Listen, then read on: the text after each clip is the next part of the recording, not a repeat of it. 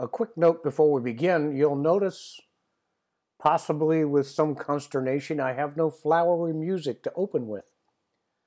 I mentioned in a post recently that I am in negotiation to create uh, a media package to dress up my podcasts. If this works out, it will definitely be worth the wait. I don't know that it will. Step one went pretty quick. That was nice. And step two seems to have hit a wall.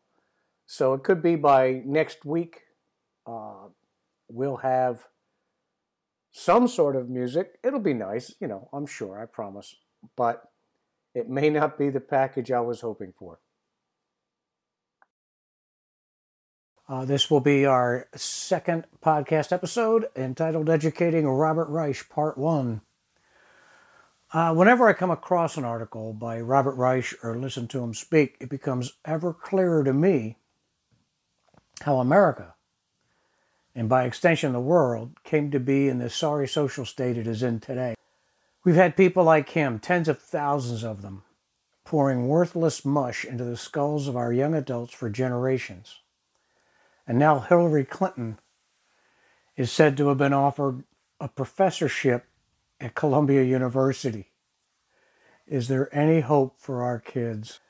Reduced down to its simplest portrayal, academics, left leaning economists, I'm making quotes with my fingers, uh, economists like Reich teach kids that 2 plus 2 does indeed equal 4, but stating it as a simple fact and not creating nonsensical exceptions or not claiming how it tears at the fabric of society and the environment, well, that's just racist or greedy or harmful to the environment.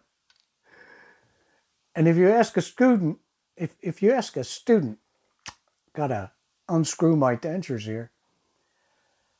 If you ask a student to show his work in a more complex equation, you're a classroom bull Connor you might as well be teaching in a white hood. Don't take my word for it. People, adults, are actually trying to turn this into a serious discussion. There'll be a link in the text below, and you can check it out. And of course, there's no end to the hate the rich talk uh, and teaching students to strive for victim status among academia. It's the easy notoriety resulting from the mystical transmogrification of hard facts into chewy socialist propaganda that has professors themselves eventually believing the nonsense they make up. They make themselves into ivory tower caricatures.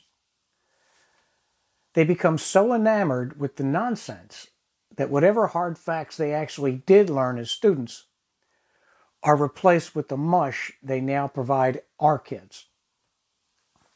It isn't hard to actually read or listen to Reich.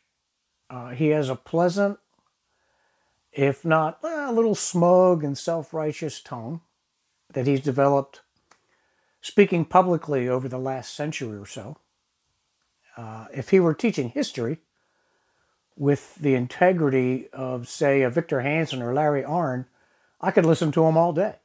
I should be so lucky to have that voice. Sadly, I have a face for radio and a voice for newsprint. And Reich doesn't usually fill the air with figures and jargon. Jargon always requires a running translation on the part of the listener. And figures, in Reich's case, would often undermine, undermine the point he may be making. He replaces figures with flowery claims and emotional complaint. To be certain, his specific celebrity is based on whatever it was he did way back when to earn his degrees. Yes, yes, plural. And his unholy alliance with BJ Bill and his wife. So, more than anyone, the professor has cashed in his actual credentials to become the caricature of the ivory tower do nothing. And all this is just prologue. I recently read an article by this man entitled America's Growing Zero Sum Economy. The subtitle is It's also where you find many of the nation's ultra rich. And it's with this heading my series will start blowing apart this article and the nonsense behind it. Now, I don't possess a PhD. I have an associate's degree in robotics. Any of the electromechanical or electrohydraulic devices I use professionally are long obsolete. But I do come equipped with an excellent bullshit detector and keep company with Hayek and Smith and Sowell and Hazlitt. You can safely assume that anything I say will be their arguments more than mine. And far less than all that is needed these days to rip into the work of people who are in possession of lofty degrees who then ignore whatever was valid in their own education to push a political narrative steeped in nonsense, observable by anyone with an ounce of common sense. I will get to the actual title in a bit. It will be a recurring theme, and it will require more space to rebut than the original work took to defile the page. So, in the subtitle, we have a highly politicized professor, air quotes, using the term ultra rich right out of the gate. You have a non academic, unobjective, emotional term. Why? And pretending the term has a valid point, how do we define ultra rich?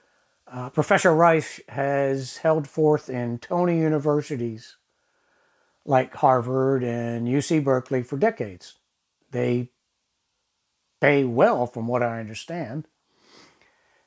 He collected some fine fees from his days campaigning with the Clintons and working in the White House. At that level, you're paid several times what a top GS employee earns. He is certainly very wealthy. He and his wife and son will never need to worry about the future. But is he ultra wealthy? I would argue that compared to anyone who is naked and standing on a piece of ground they don't own, he's outrageously wealthy. Compared to a handsome, witty writer living mostly on a Navy pension in Virginia, I can tell you Reich is loaded. But compared to his peers in Ivy League academia, he's just a drinking buddy, samey same. If I was in a bar talking to a fellow patron about rich people, one of us might throw out a term like ultra wealthy. It's an empty term, inartfully describing someone's relative net worth. And in a conversation like that, eh, who cares? We both know what is meant by the term. But in this article, as has been the case since Reich was a regular on Nightline, the term ultra wealthy is meant to sow discord. Like the entire article itself, it is meant to inspire class envy and disdain for capitalism. This is and always has been an important tool for the ivory tower left. Many of them are the very people living the very lives they pretend to disparage. Consider the arrogance of people who live that well and yet torture you with angst about people who have more than you do. All these bankers are getting rich while you suffer. Tell me, is this fair? And then, like Jeremiah Wright golfing with rich whiteys, people like Reich hobnob with their fellow rich people. It's okay for him. He's an academic. Right? So much for even the subtitle of Reich's article, where in one line Reich demonstrates the lack of value of three degrees, including a JD. But as I alluded to earlier, this rebuttal will be a series. It will require that much to unpack the BS piled into America's growing zero sum economy. I could make a living just dispelling the myths of a few posts from this guy. It's fun and someday may be profitable. Thanks for listening. This Substack is still free, but that may change before the podcast even drops. I am definitely running shy of uh, shekels and yens, as I say. Uh, so be sure to subscribe, share, comment, and for God's sake, always wear clean underwear.